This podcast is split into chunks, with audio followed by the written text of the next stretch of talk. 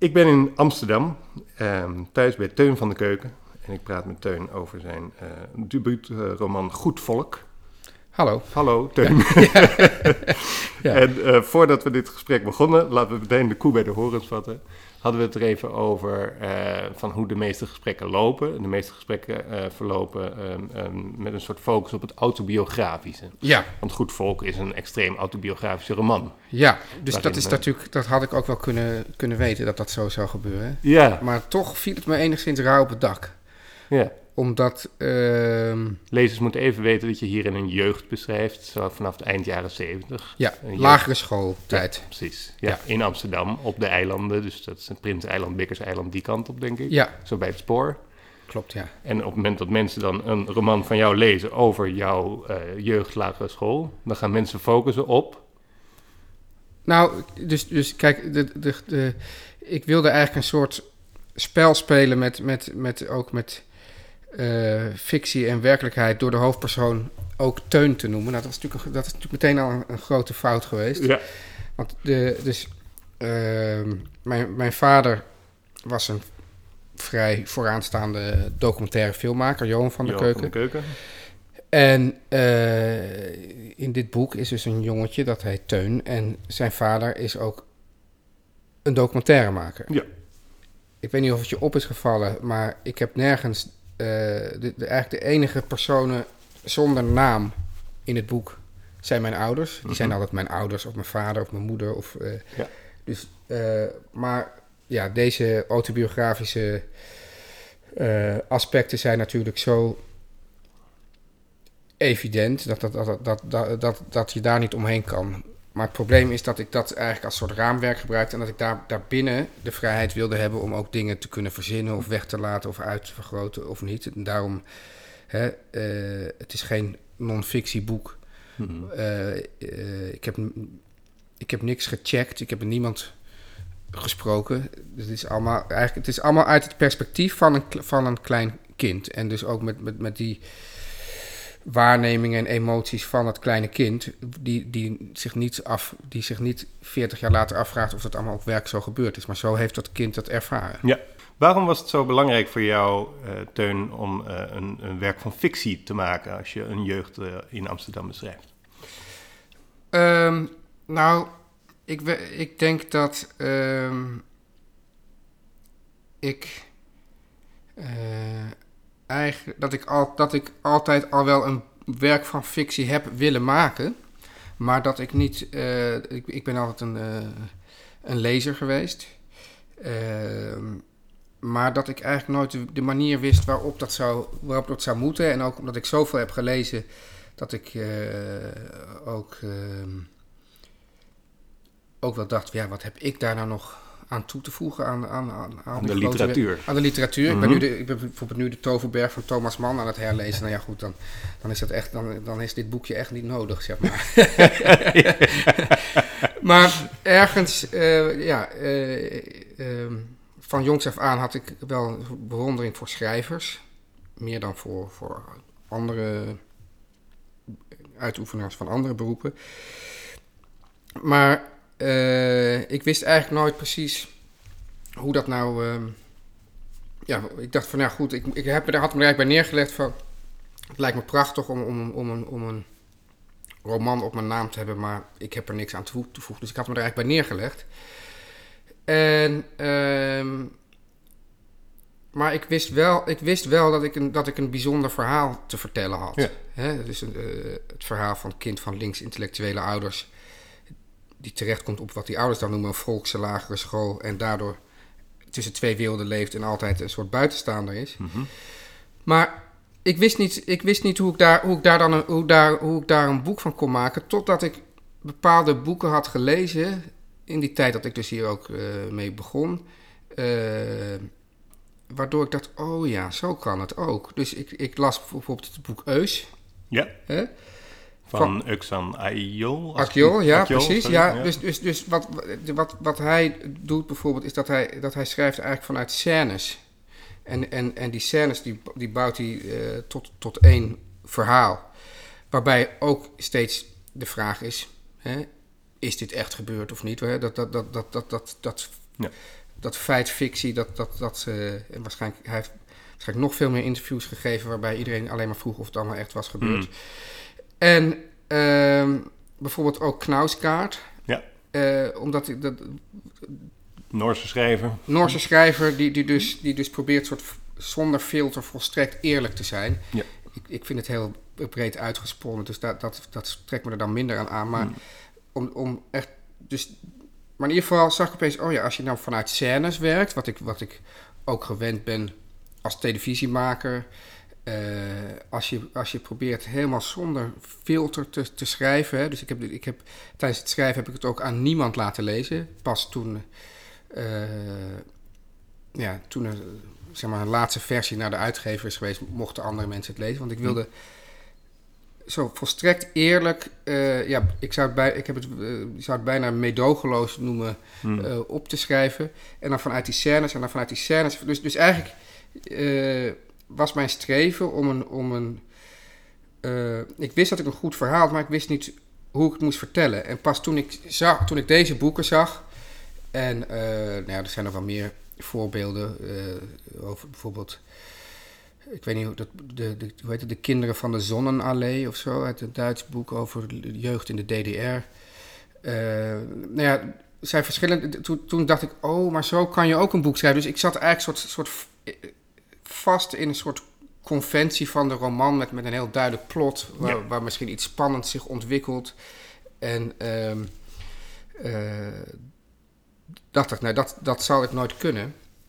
En, Want was het ook zo dat je zo uh, zeg maar opkeek tegen uh, de grote romanciers? Dat Ja. je dacht, de enige manier waarop ik het kan, is door volledig bij mezelf te blijven. ja, en dan, en dan, en dan op een gegeven moment, dat, dat, dat, eh, eigenlijk wel. Ehm, ook mijn eh, redacteur, die zei op een gegeven moment van... Ja, Teun, je moet eigenlijk gewoon ophouden met lezen nu. Ja. Want, want eh, die, die, eh, wat, heel vaak dan schrijf ik ook en dan denk ik... oh ja, maar dit lijkt misschien wel een beetje hier en hier op. Niet dat ik dat dan ga nadoen, maar dat, dat zit gewoon... dat, dat komt dan meteen bij mij naar boven. Mhm. En dan ging ik dat ook wel eens tegen de uitgever zeggen. Of van, ja, eh, ken je Jona Oberski of zo, Ja, zei ik dan. ja. Dat, dat, dat ook een herinnering vanuit een kind. Kinderjaren, ja. Kinderjaren, maar dan natuurlijk in een heel, heel nare... Nare tijd. Ja. ja. Ja, maar dus dat, dat komt dan allemaal bij me naar boven. Dus ik probeer dat nou van je af te zetten. En als ik dan eenmaal echt in, de, ja, in die schrijverstunnel zat... Mhm. en dan echt, dan, dan kwamen er ten eerste heel veel herinneringen naar boven... die ik in eerste instantie gewoon als scènes heb opgeschreven. En pas daarna heb ik dat, ben ik dat gaan ordenen.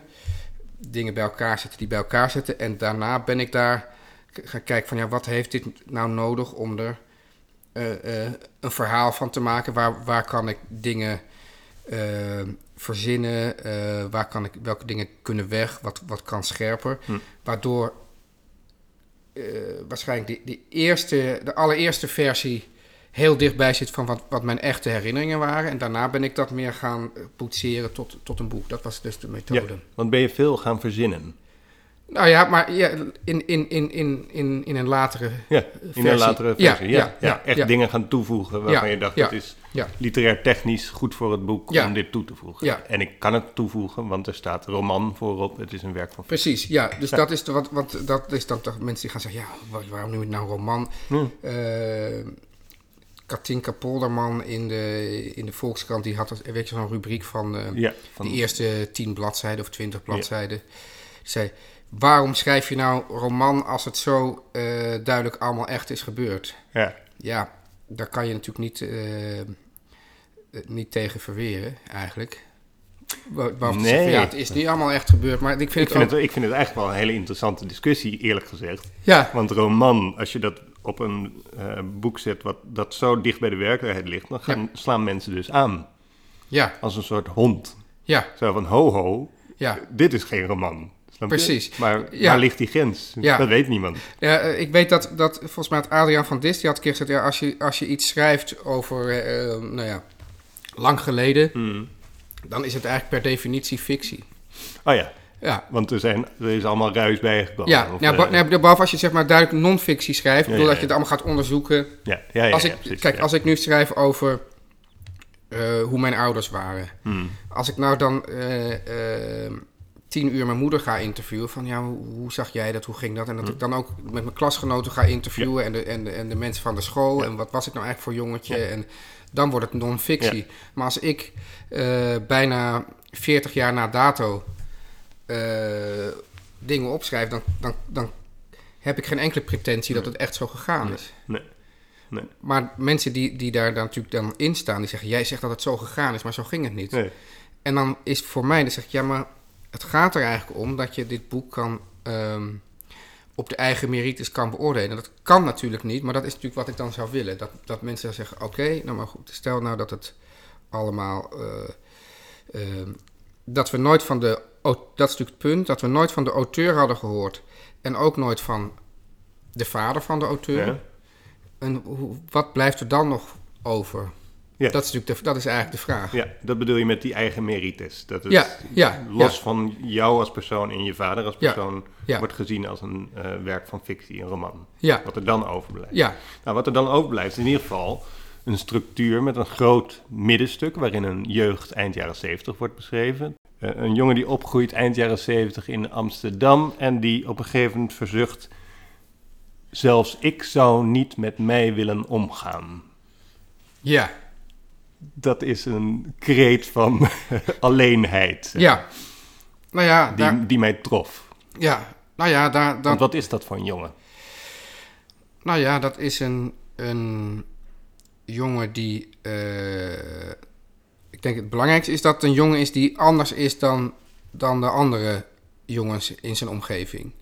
Die eh, anders is door, de, door het milieu waar hij uitkomt. Anders is doordat hij heel erg eh, vorm van eczeem heeft, waardoor hij het gewoon eh, direct al onaantrekkelijk is, bijna onaanraakbaar. Ja, En bijna als een lepra-patiënt. Bijna als een lepra-patiënt, ja, ja, Dus, dus eh, er staat ook van, ik, eh, dat, zegt hij, Teun, dat, altijd het voorstellen ging zo, ehm, hallo Teun, het is niet besmettelijk hoor. Mhm. Zo, dat kwam er altijd meteen achteraan, Ja. omdat dat, als hij dan zijn de hand, hand moest uitsteken, dan zag je dus allemaal, ja, alle, allemaal bloederige kloven. Ja. En dat iedereen denkt, oeh, daar, daar, daar moet je verre van blijven. Dus, Ja. dus dat is. ehm, en wat daar natuurlijk dan er overheen komt, wat, wat je dus, waar je dan, als je ouder wordt, minder last van hebt, maar dat dat leidt tot een totaal gebrek aan zelfvertrouwen. Mhm. Dus dat je, hebt, je bent al anders, maar je denkt dus dat dat erg is. En omdat, omdat je denkt dat het erg is, word je dus al nog meer iemand met wie je niet wil omgaan. Terwijl als je denkt van, kom maar op, hier ben ik, zo ben ik.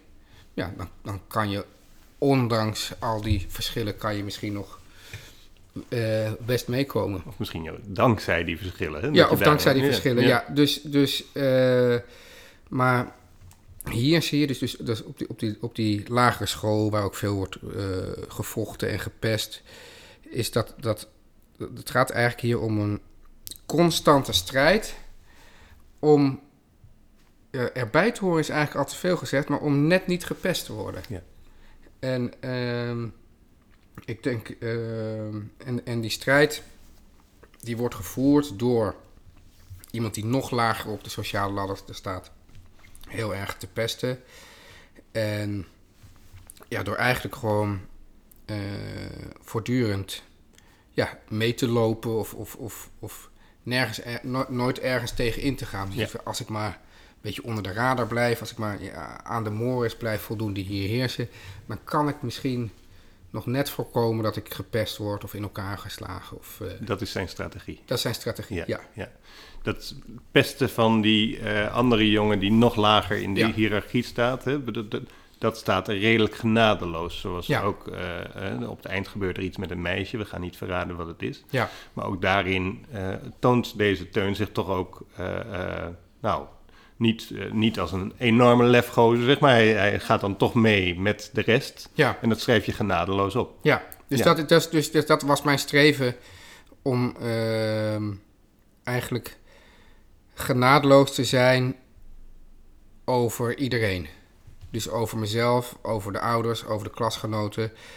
En wat ik daarmee bedoel met genadeloos, wil niet per, se- dat, is, dat is niet per se hetzelfde als hard of afstraffend, maar gewoon, ja, ik zou bijna meer, meer soort sec, gewoon, ja, gewoon beschrijven hoe dat gaat of hoe Mhm. dat ging. En juist proberen daar elk, elk oordeel of elke verzachting af te halen. Dat was, dat was, dat was, mijn, eh, dat was mijn streven. Ehm, en het gekke is dat als je dat natuurlijk daar zo opschrijft en mensen lezen, lezen dat, die vinden dat dan toch veroordelend of hard. Maar dat, dat was, niet, het was niet het streven. Ik dacht, ik wil dat juist echt, nou ja, die scènes zo schrijven van, ehm, ja, gewoon, eh, ja, eigenlijk gewoon beschrijven. En, en, en dat is dan, dat, is, dat komt dan heel hard over, omdat het ook heel hard is. Mhm. Maar die interpretatie daarvan, dus, dus eh, ja, genadeloos is niet hetzelfde als liefdeloos. Nee. Ehm, maar ja, het is, het is, het is ja, dat, dat, dat, dat, ik probeerde dat juist zo kaal mogelijk eigenlijk eh, op te schrijven. En ehm, ook geen. Ik, ik was ook niet, zeg maar, mijn, mijn streven om eh, dat jongetje er, er sympathieker uit te laten komen. Maar ik denk wel, ik, eh, of, of überhaupt op een bepaalde manier uit te laten Mm. komen. Maar ik denk wel dat. ehm, er is, is vrij veel geschreven over pesten en over mensen die gepest worden en, en, en ook uit allerlei verschillende perspectieven. Maar ik denk dat de, waar minder over geschreven is, is eigenlijk over de meelopers. En die pesters die kunnen niet functioneren zonder die meelopers. Die zijn eigenlijk, die zijn eigenlijk de. Ja, die, die zijn eigenlijk cruciaal om, om, om zo iemand g- gezag te geven. En hier zie je eigenlijk, wat mij betreft, zonder oordeel, hoe zo'n meeloper vanuit, eh, vanuit angst en lijf, lijfsbehoud, eh, ja, hoe die werkt en hoe die functioneert. Jouw literaire techniek is dus om dat zo sec mogelijk op te schrijven. Bijna alsof je inderdaad een film maakt of een foto maakt zonder filters of zo, maar het gewoon zo neerzet. Ehm, lukt dat ook? In de zin van, bedoel, je wordt dan van schrijver nu lezer, hè, want het boek Ja. is af. Ja, Lukt het je dan ook om, eh, om daar oordeelloos eh, bij te blijven? Of krijg je dan later alsnog toch zelf ook weer een oordeel over hoe dat dan is gegaan? Over die meeloper. Ja ik, nou. Eh, God, ja, dat, kan ik dat zelf beoordelen of dat gelukt is? Ehm, Nou, ik kan, zal ik mijn oordeel geven? ja, Ik denk dat hij niet anders kon dan meelopen. Ik denk dat hij niet eh, genoeg, eh, misschien niet gemeen genoeg was ook om te pesten. Daar was hij niet hard genoeg voor. Het is een gevoelige jongen toch? maar hij pest die andere jongen dus Ja, wel. die Ja. ene ja. ja. Ja. Maar ook niet heel, ik bedoel, tot op zekere hoogte. Hij gaat niet tot op het bot in dat pesten. Ja, Toch? Het is meer van de, meer een soort afreageren van nou, dan mag ik ook nog even of zo. ja, Ik vind het wel heel menselijk. Het is alleen niet sterk. ja. Ja, slap is het eigenlijk. Ja, nou ja. Ja, ja, ja, ja, ja, ja, Ja. ja. Menselijk en slap. Ja, nou ja, goed. En dat, ja. eh, ik denk wel dat de meeste van ons. Nou, menselijk zijn we allemaal, hoe dan ook. We Ja. wel ons gedragen, maar dat de meeste van ons ook slap zijn. Ja. En. eh, ja, ik weet niet of we het daarover moeten hebben, maar als je, als je naar ontwikkeling in de politiek kijkt. Mm. dan zie je dat ook. Dat, dat, heel, dat heel veel mensen uit lijstbehoud of voor, vanwege hun baantje eh, denken van nou ja, laat ik maar meegaan met de nieuwe, eh, de nieuwe ontwikkelingen, met nieuwe leiders. Want eh, ja, anders, anders ja, ben ik mijn baan kwijt of, Ja, of weet ik wat. ja, ja. En dat is dus ja, mensen die, die sterk zijn en die, die, die, die vanuit een sterke innerlijke overtuiging, ondanks de omstandigheden, op blijven komen voor, voor anderen of, of voor waar ze in geloven. Ja, die zijn zeldzaam. Ja. Ja. Maar bijvoorbeeld, ehm, tijdje geleden ging ik mijn dochter ophalen van school. En dat duurde nogal lang. En toen, uiteindelijk kwam ze naar buiten. Zei ik van, nou, eh, wat, waarom duurt dat zo lang? Er was een jongetje uit haar klas, was gepest en geduwd. En toen was zij er tussen gesprongen. En toen had ze dus die pester een duw gegeven. Hm. Nou, daar was ik wel heel trots op. Ja. Ja, ja, ja. Ja, ja. En, en er zijn ook altijd soort dis- eh, opvoedkundige discussies of je zelf ook terug mag slaan of een duw mag geven. Oh ja. Ja. ja. ik heb ook twee kinderen. Ja, Ja, ja, dus en ik vind dat ja. dus altijd wel, maar dat zal ook wel gekleurd zijn door mijn eigen Ja, eh, verleden. Dat je, je moet in ieder geval enigszins weerbaar zijn. mhm. En dat is natuurlijk dat, dit, dat de, deze teun in dit boek was absoluut niet weerbaar. Nee, maar hij is ook opgevoed door twee ouders eh, eh, die eigenlijk min of meer zeggen van eh, loop dan maar weg of zo, toch? Ja. Dat is ook de Ja, de waarop... dat, dat, dat, dat, de, dat de vader, die, wat, werd dan, die, die was in een soort, eh, ehm, ja, bijna in een soort handgemeen verstrikt geraakt met na een soort botsing met een auto of zoiets. En toen vertelde hij thuis eh, vol trots dat hij, eh, ja, ik was gewoon op mijn knieën gaan zitten en toen kon, die, kon die man mij, kon mij nou absoluut niet slaan. Nee, dat is een hele aparte. Ja, dat je dan op je knieën gaat zitten op straat, bijna als een hondje dat eh, op zijn rug gaat liggen, zeg maar, met zijn pootjes omhoog, ja. waardoor de ander eigenlijk niks meer kan doen. Ja, Ik moest er ook wel om lachen. Ja, ja. een heel ongebruikelijke strategie na, Ja. een, na een aanrijding. Maar, maar, maar eh, in ieder geval denk je dus, dus, dus er is geen enkele manier waarop, waarop eh, het jongetje heeft geleerd van nou, ik moet van me afbijten of ik moet terugslaan. Of, Nee. eh, ja, dus, dus da, da- daarmee Ja. ja, is hij op geen enkele manier gewapend Nee. tegen Nee. pesters, Nee. Eh, je noemde het eczeem. Iets anders wat mij trof is, nou je noemde het al, hè, de, die eh, links eh, correcte opvoeding. Hè, goed volk, niet voor niks titel. Een soort correcte opvoeding die je krijgt vanuit links milieu. Ehm, een vader die fotograaf, filmmaker, documentairemaker is. En dan een jongen die eigenlijk verlangt naar Bruce Lee. Ja, Dat is ook wel heel... kan je daar iets over vertellen? Want dat kan ik me zo goed voorstellen. Dat je dan, als je zoveel ehm, ja, zeg maar correcte dingen voorgeschoteld krijgt... dan wil je eigenlijk gewoon Bruce Lee en Bud Spencer. Nou ja, maar ik denk dat dat, dat, dat, dat zit er meer in, de, in, in dus de, de tegenstelling tussen wat op school eh, in zwang is en wat thuis in Ja. zwang is. Ik denk dat als, als, als, als ik, of dat jongetje, het loopt natuurlijk door elkaar, Ja, dat hebben we nou al ja, wel geconstateerd. maar ik denk dat als ik naar, naar zo'n ehm, eh,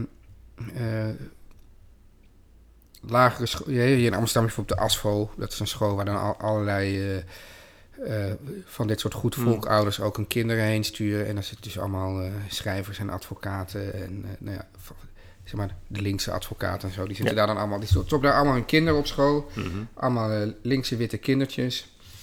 En eh, nou, als je daar dan terecht komt, dan, heb je, dan denk je gewoon dat dit is, dit is het leven. Dit is, dit is, dit, dus dan vraag je je niet af van is er nog iets buiten die bubbel. Mhm. En dan ver- verlang je misschien niet naar, naar, eh, naar Bruce Lee. Ja.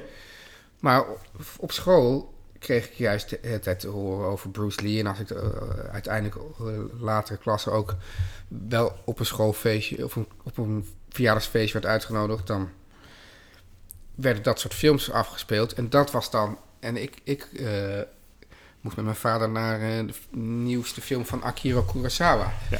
Dus, eh, dus dat is, oh, maar dit is er ook. En dit is eigenlijk hier. je mag ook gewoon bijvoorbeeld lachen om een, om een, om een flauwe film. Ja, Dus, dat, dus ik denk dat juist omdat ik wel wist dat er ook een andere wereld was, Mm. dat ik daarom dat, dat vandaar het verlangen vandaan kwam. Maar bijvoorbeeld ook, je had dan eh, op de televisie had je dan de VPRO Kinderochtend. Mhm. Natuurlijk op zich heel erg goede programma's. Ehm, maar dat was dan ook het enige wat ik eh, mocht kijken. En niet, ehm, ik weet niet of dat toen al bestond, maar bijvoorbeeld Telekids of zo kreeg je op een gegeven moment. Ja. Carlo en Irene. Carlo en Irene. Ja, nou, Daar, daar, daar keken wij niet naar. Nee. Nee. Nee. Dus, dus ehm, Vond je dat toen eh, ook al eh, stom?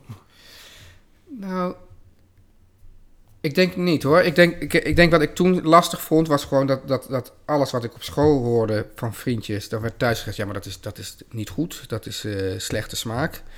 En alles wat ik van, van thuis hoorde, daar kon ik op school niks mee. Want, Nee. da- da- dus het ging meer om dat, dat, dat, dat ik, dat ik ehm, ehm, nou ja, dat, dat, dat ik soort, dat een soort heel erg gespleten situatie was. Dat, dat, dat vond ik lastig. Ehm, dus het staat hier ook een, een scène in over de film Grease. Ja. Dat eh, mijn oudere broer, en die, die, die- ik heb twee halfbroers, en die, die, die halfbroers die waren toch wat. Die, die kon het allemaal wat minder schelen dan. eh, Die, die, die- dus die volgden toch meer hun eigen eh, smaak. Die wilde dus naar de film. eh, die wilde naar de film Grease voor, voor zijn verjaardag. En tijdens die film begonnen al het zuchten en steunen. Want mijn ouders vonden dan wel goed, maar dan begonnen toch het zuchten en steunen van dit is toch geen cinema, Nee, dat, dit kan toch niet. Nee. Maar op school waren al, alle jongetjes die deden, die deden ehm, hoe heet die, John Travolta na. Ja. En die hadden dan, eh, Zo'n kammetje in de achterzak. ja, zo'n kammetje in de achterzak. Of je had ook van die soort mes, dat leek dan een stiletto. Ja, Ja, oh, er kwam een kammetje uit. dan, Deed je, dus dan hield je voor iemand en dan kwam een kammetje uit. En dan haalde je het vervolgens haalde je het dan zo door je haar met brilcream. Ja. En dat vond iedereen dus fantastisch. Maar ik had wel thuis ge- geleerd dat dat dus een slechte film was. Hm. Dus dat krijg je, aan wie ben je dan Ja. loyaal? En dat, dat is natuurlijk, als je puber bent, is dat eh, makkelijk uit te vechten. En dan ben je gewoon niet loyaal aan je ouders. Precies, ja. Maar op de lagere school, dat is net, net, net de fase daarvoor, dan is dat heel erg verwarrend. Maar hoe ging deze Teun uit het boek daar dan mee om? Want eh, dat is dan nog verwarrend. Je weet niet Ja. precies of je dan loyaal moet zijn of niet. Wat voor strategie kiest hij daarin? Eh, thuis altijd met de ouders eens zijn en op school met de, Ja. met de schoolkinderen. Ja, ja. Maar, maar van binnen denken van, ja, wat is het nou eigenlijk? Ja. Ja. Want, eh, en ik weet wel dat ik, dat ik eh, op latere leeftijd heb ik een hele, heb ik een, dus, laten we zeggen, de eerste klasse van de middelbare school, maar dat was dan het Barnese Gymnasium, dat is een heel andere situatie. Mhm. Kijk, nu gaat er een koffie Dan gaat een koffieapparaat, maar dat hoort bij de omgevingsgeluiden. Ja. Dat ik juist heel erg, dat ik zo, zo was geïndoctrineerd inmiddels, of zo had begrepen hoe, hoe, hoe, hoe je moest denken, dat ik, dat ik juist in discussies heel fel Mhm. ook zeg maar de, de, de meningen van thuis vertegenwoordigde. Oh ja. En ehm, het is grappig, want ik, ik krijg vrij veel e-mails van mij onbekende mensen die de moeite nemen om mijn e-mailadres op te zoeken en dan een, een berichtje te sturen. Dat ze het een heel herkenbaar boek vinden, maar dat het heel veel mensen ook zijn van ehm, ja, vrij dogmatisch religieuze huizen. Oh ja. Dus die, die zeggen van ja, ik ben heel Calvinistisch opge, opgevoed. En eh, ik heb me daar ook los van. Bij ons thuis was ook altijd. Dat, eigenlijk gaat het ook over het oordeel. Dat het, dat het oordeel was al, lag altijd klaar over alles en iedereen. En, en zei van ja, wij hebben dat ook geleerd van dit is niet goed, dit mag niet. Ehm, er zit ook een zekere mate van Calvinisme in, namelijk niet duur uit eten gaan, want dat is zonde. Zowel zonde met een kleine als met een grote zet. Ja. Ehm, niet zomaar iets doen voor de lol, maar omdat het zin moet hebben voor de wereld. Nou, niet eens naar een heel duur huis verhuizen wat je krijgt aangeboden. Ja, nee, precies. Geen ijskast hebben Geen vanwege het milieu. ja, precies. Dus, dat heeft allemaal, dus, dus ik denk dat, dat, dat het zou kunnen dat, dat ik. ehm, nou ja, bijna soort opgevoed ben in een soort. ehm, ja, je zou bijna zeggen, een soort seculiere religie. Hm. En die dus ook, heel, die dus, dus ook eh, heel erg diep in mij zit. En dat ik, dat ik ook. Ik, ik, ik weet over bijna elk televisieprogramma of film of boek.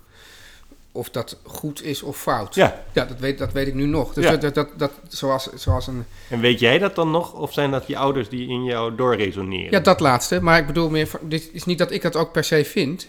Maar ik bedoel, dat is gewoon net zoals een, als een, eh, een, een, een Calvinist dat zal hebben. Of als dat... eh, ik heb Joodse vrienden die dan, die dan eh, nog steeds met... Die, die daar helemaal los van gekomen zijn. Maar die nog steeds toch met enige aarzeling varkensvlees eten. Ja. Omdat dat gewoon zo... Ja, dat, dat, daar ben je daar in dat, zo in dat bad ondergedompeld dag in dag uit. Maar in die zin maakt het dus niet uit of je in een links VPRO-klimaat bent opgegroeid. Of in een eh, religieus klimaat bent opgegroeid. Er is gewoon een soort morris. Morris, ja, de- ja en, en, en ja, dogmatiek. Ja. Ja, en ehm, dat, dat is. En ik heb dus, dat heb ik ook jarenlang heb ik dat ook verdedigd of ook, ook gevonden. Of dat dat. Als mijn vrouw bepaald. eh, televisieprogramma opzetten. Ja, daar kunnen we toch niet naar kijken. Ja. Dus ja, wa- waarom niet eigenlijk? En dat, dat zij daar helemaal vrij in is, zoals heel veel mensen. Maar dat ik denk, ja, maar dat, dat kan niet. En het is voor, wat, wat, wat, wat, er ook bijvoorbeeld van over is gebleven, is dat ik ehm, bijvoorbeeld eh, nauwelijks naar muziek luister. Omdat ik altijd als mensen van nou welke muziek hou je van, dan word ik helemaal. Dat vind ik bijna een, een persoonlijker vraag dan. ehm, nou ja, goed, kan niet bedenken. Maar goed, wat, wat mensen normaal een heel persoonlijke vraag vinden. Maar als mensen vragen wat voor muziek hou je van, dan denk ik van, oh ja, maar als ik nu die hier antwoord op geef, Ja. dan hoor ik meteen tot die categorie. En dan, eh, en, en daar, daar, heb ik dan, daar, daar werd ik dan helemaal een soort Ja. nerveus van. En dat op een gegeven moment besloten, nou dan luister ik er gewoon maar niet naar. Wat natuurlijk ook wel een heel vergaande consequentie is. Jouw vader is 15 jaar geleden eh, overleden. Huh? Ja. Nou kijk, dus als we het al hebben over fictie en non-fictie. Het boek begint eigenlijk al meteen met een onwaarheid. Oké. Want hij staat hier, mijn vader eh, stierf op 7 januari 2000. Mhm. Maar het was eigenlijk in het echt 2001. Ja. Maar dat, dat is alleen maar omdat ik een soort, soort iets over het jaar 2000 wilde zeggen. Oké. Ja, Ja, oké. dus- ja, ja, ja, ja, precies. Dus zo heb je dat even gevormd. Ja, heb ik dat gevormd, Ja. Maar dat Hij is is... 2001 overleden. Ja. Maar toen hij, eh, want je, je vertelt eh, hoe, de, hoe er dan in een huis in Spanje wordt ingericht, dat daar een zwembad bij komt, wat je vader eigenlijk overdreven vindt, maar het komt er toch. De zonen vinden dat eigenlijk wel fijn dat het zwembad er is. Hij is dus overleden in 2001, maar dat Ja. heeft dus niet geleid tot eh, in die zin een soort vrijheid voor jou, dat je dan losgekoppeld werd en... eh, Nee, gek hè? Dat nee. heeft toch nog vrij lang geduurd. Ja. Nou ja, is het ooit opgehouden, is eigenlijk mijn vraag. Nee, nou... Of is dat te, te dramatisch? Nou ja, het, het grappige is dat. ehm,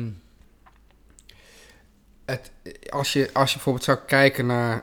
Kijk, mensen die, die, die mijn eh, werk volgen, die delen mij ook altijd wel een beetje in in de verantwoorde eh, linkse hoek. Maar als je, als je, als je bijvoorbeeld mijn, mijn columns van de afgelopen, wat is het, acht jaar of zo erop naast zou slaan, dan zou je zien dat ik eens in de zoveel tijd uitschiet tegen de mensen van, die, die eigenlijk verwachten dat ik aan hun kant sta.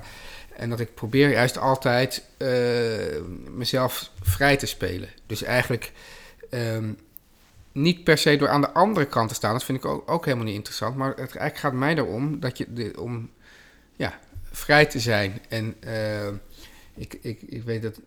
ehm, ik heb bijvoorbeeld twee columns achter elkaar geschreven over de, over de supermarkt Markt met een Q. Hè? Ja. Dat is zo'n zo'n hele dure biologische supermarkt. Mhm.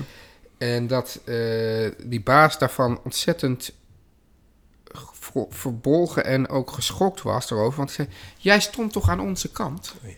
Juist. En dat is eigenlijk wat ik...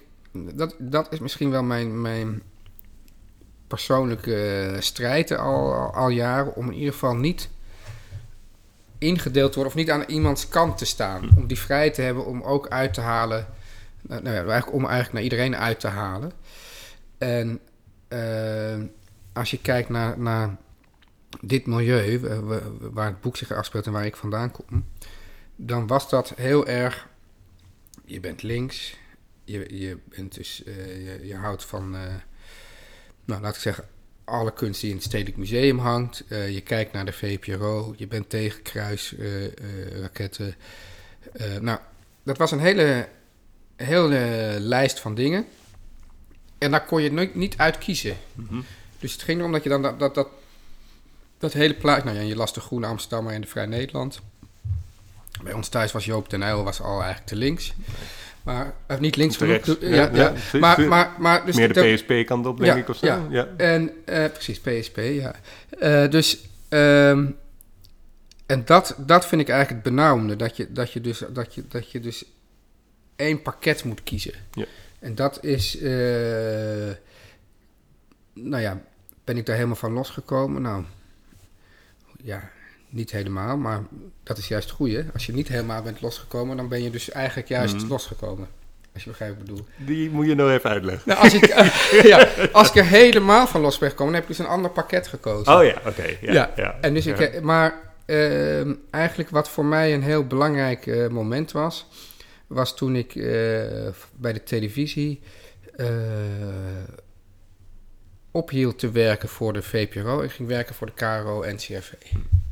Want toen had ik opeens een soort, eh, was ik een grens overgegaan die eh, zeg maar in het goed volkmilieu niet werd gewaardeerd. Wat zou je vader van die stap gevonden hebben?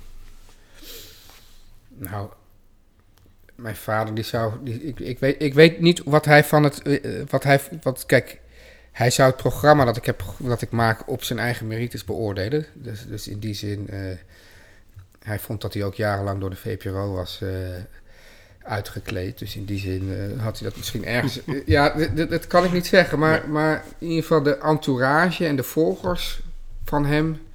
Hij was zelf nog, nog wel vrij eigenzinnig. Maar, maar de mensen die daar, die, de bewonderaars en de volgers... Die, die, vonden dat niet, die vonden dat niet goed. En, en misschien dat... dat Vond jij dat ook eng om te doen? Vanuit jouw achtergrond? nou, ook wel lekker. Ook wel lekker, ja. Ja, Ja. ja, Van, nou ja, jongens, nu, ga, nu, nu, eh, nu ga ik dit doen. Ja. Omdat ik eh, geloof in dat programma. Goed, dat hoeven niet te... Maar, nee, nee. maar- ja, maar... ja. maar ehm, nee, maar een, een bepaald soort... eh, nou ja, hoe noem je dat? Soort, soort, soort, ik heb ook wel, wel, een, liefde voor, voor, voor de, zeg maar, de publikumsbeschimpfung. Dus, dus, dus juist mensen die, die, die denken dat jij... eh, die, die, die, die dan misschien je op een voetstuk zetten... om die dan, dan weer onderuit te halen... of mezelf onderuit te halen, dat vind ik, daar hou ik van. Waarom hou je daarvan? Want je kan ook eh, complimenten fijn in ontvangst nemen en eh, met een soort virtuele lauwerkrans om na een goede uitzending.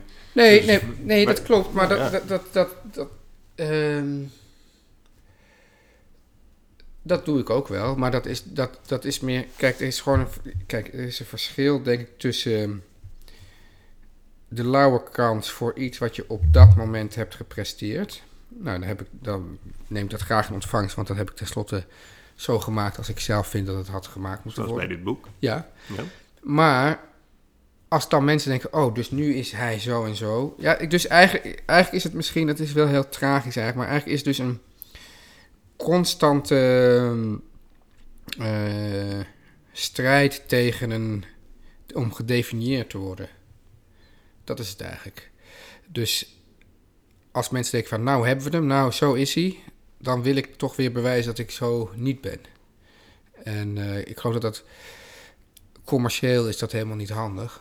Is eigenlijk al het beste om gewoon één eenduidig, ja, wat je dan tegenwoordig moet je een merk zijn, om één eenduidig merk te zijn. Maar ehm, ja, ik, en het, we zouden, als we dit, als we dit, dat is altijd, altijd lekker voor zo'n soort gesprek, we zouden dat natuurlijk op die manier rond kunnen maken. Dat, die, dat hier, ja, hier botsen eigenlijk twee definities op elkaar. En hier, hier wordt het vanuit, vanuit in het boek wordt, wordt vanuit huis wordt echt gezegd, zo zijn wij, dit is de definitie. En op school ontdekte ik van ja, maar er zijn ook hele andere soort mensen. En, en, en, en eh, ik, ik wil eigenlijk ehm, mezelf niet zo beperken door tot de ene groep gerekend te worden. En ehm, dat ik dat nog steeds eh, voel. Ik zeg van, oh, nu gaat het weer gebeuren. Nu willen ze mij daar vastklampen eh, en, en vastzetten in die groep. En dan, dan moet ik me weer losmaken. Maar slotvraag, ehm, leidt dat dan niet tot een soort eenzaamheid? Ook nu bedoel ik. Ik bedoel, het jongetje hier in het boek is het, omdat hij tussen die twee Ja. werelden leeft en Ja. als meeloper daarin probeert te overleven. Maar nu ben je dus een soort strijd aan het voeren tegen gedefinieerd worden.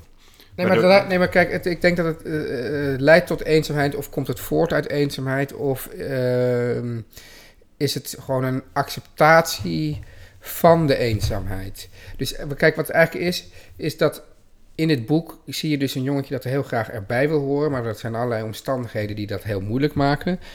Je zou kunnen zeggen, hè, op het eind gebeurt er iets, iets dramatisch. En ik weet niet of dat zo expliciet gezegd is, maar eigenlijk komt het jongetje dan, wat mij betreft, tot soort inzicht van ja, ik kan het wel proberen, maar ik hoor er eigenlijk toch niet bij. Dat zeggen die jongens ook, dit is niet voor jou, Teun. Ja, ja, ja. En ik denk dat ik dat sindsdien al echt zo'n beetje heb aanvaard.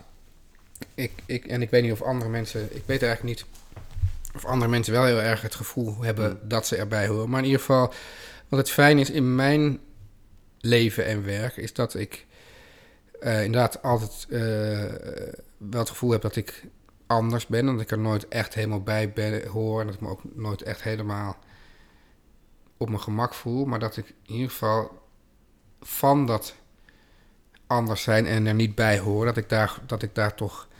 eh, dat ik dat eerder ben gaan uitbuiten. Dan denk ik van nou, ik ga nu proberen te veranderen. En dat ik, dat ik daar nu gewoon eh, prima van kan, van, van kan leven. En dat ik dat. Dus ik kan nu mij uiten zoals ik ben, anders. En daar word, ik, daar word ik ook voor betaald. En dat vinden mensen leuk. En dat geeft mij juist heel veel vrijheid.